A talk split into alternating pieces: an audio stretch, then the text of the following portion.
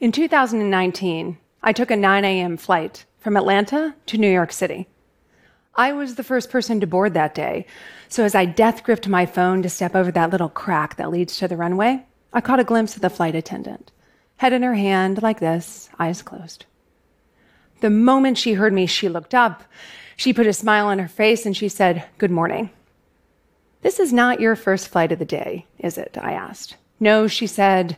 It had been a really early one. I made some silly sleep joke and she laughed, and I went to go sit in my seat. She couldn't have been more than 25 years old. During the flight, we exchanged pleasantries, and at one point she came to offer me a snack and she asked me what I was going to New York to do. I said that I was going to deliver a speech and that honestly I was cutting it kind of close. No time for lunch? She asked. No time for lunch, I said, and I took a bag of almonds and I tucked it into the pocket of my backpack. After the flight landed, I was on my way out of the plane and she stopped me for a moment and she handed me a plastic bag. It was about this big and it was weirdly heavy. She said, I know you didn't have a lot of time today, so I packed you this. Good luck. That was nice. So as I'm walking through LaGuardia with my bag and my bag, I peer inside, and there are about 30 packets of almonds inside that bag. It was a bag of bags. And when I was in the taxi on the way to the speech, I found this little note tucked inside. Ms. Grice, thank you for coming on and putting a smile on our faces with your sweet words. You have been so kind, and we are very lucky to have you as a loyal Delta customer. Thank you. I know you are gluten free, so here are some almonds for the road. Thank you for your kindness. It goes a long way.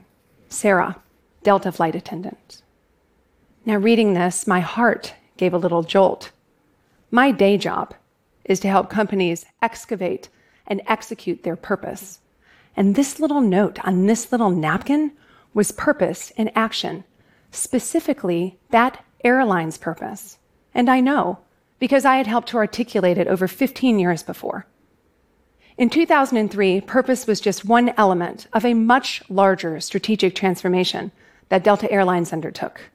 It was a company still reeling from the after effects of 9 11, and one looking for a North Star to guide them through would eventually become Chapter 11 bankruptcy. But in 2019, for a flight attendant who was maybe in elementary school at the time that purpose was articulated, it was some almonds for a hungry customer. It may be that Sarah never saw that purpose line we articulated, but no matter. She didn't need to. Because purpose was alive and well at Delta. It had become muscle memory. It had become cultural norm. Now, let me be clear in what I'm talking about here. I'm talking about embedding purpose. I'm not talking about your mission, which is what you do every day, or your vision, which is where you are headed. Both mission and vision are important corporate drivers, but they play a different role in purpose. And mission and vision will change with changes in leadership, corporate context, competitive landscape, merger and acquisition. They are important, but they are also temporal. In my experience, they often have a time horizon of, say, three to five years. But purpose is your why. It is found at the intersection of who you are at your very best and the role in the world that you are meant to play. It comes from your ethos, it is married to your aspiration. And because it is ethotic, it is also timeless. Now, there are plenty of data out there to say that well embedded purpose across organizations brings immense value. Studies that will link well embedded purpose to elevated total shareholder return over 10 years, increased employee engagement, retention, even higher levels of productivity. Because of all this data, it is rare in my work that a CEO will come to me and say, Ashley, what is purpose or why do I need to do it? Instead, what they will ask is, when I have my purpose, how do I embed it across my organization so well that it brings the most value, that it becomes muscle memory? As I've been doing this work for almost 20 years at this point, I have a ready answer. First, I tell them it needs to be authentic purpose that is rooted in your ethos, distinctive to your brand, meaningful to all of your stakeholders, and consistent with your values is authentic.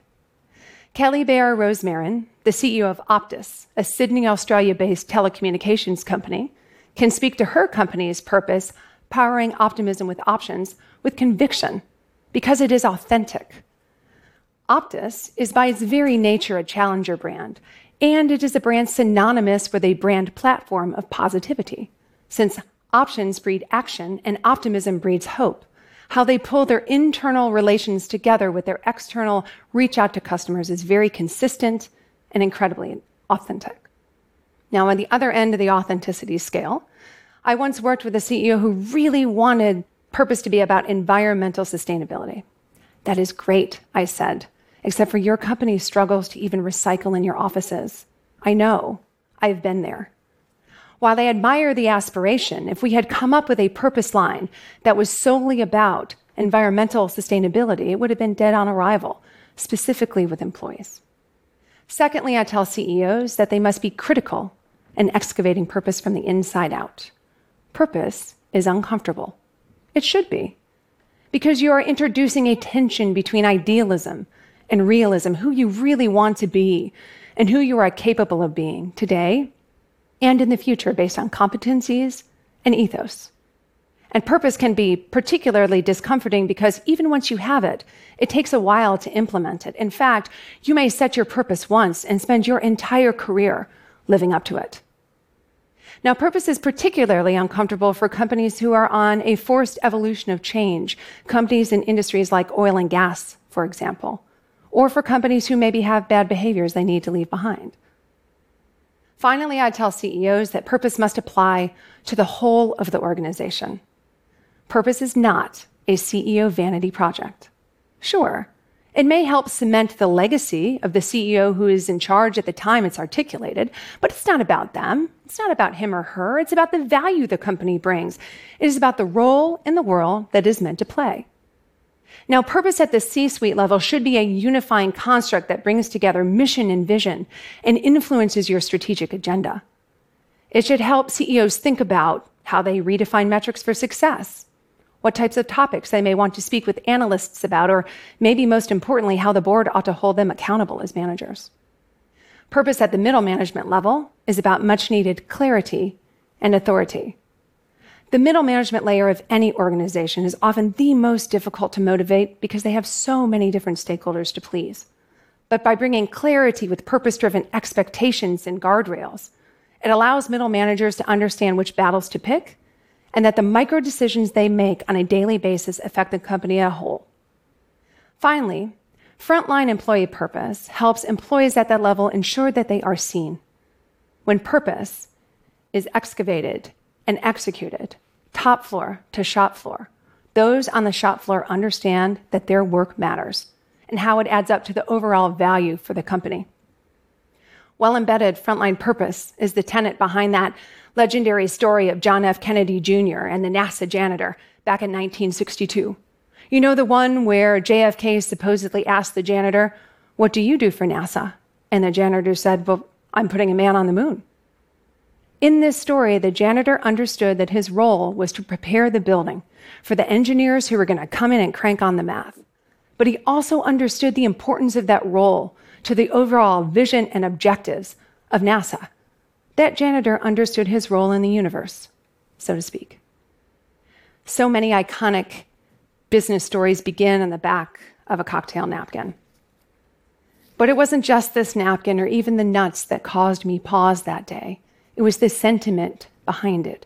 It was the idea if you execute purpose across culture and strategy and brand consistently for years, it does become muscle memory. It becomes a cultural norm. And it is that norm that encourages an employee to make a gift, which becomes a story, which then a very loyal customer tells to the world. So, since I am here, Sarah, thank you for your kind words that day and for the almonds. You helped make it a great day because you were right. I was hungry. Thank you.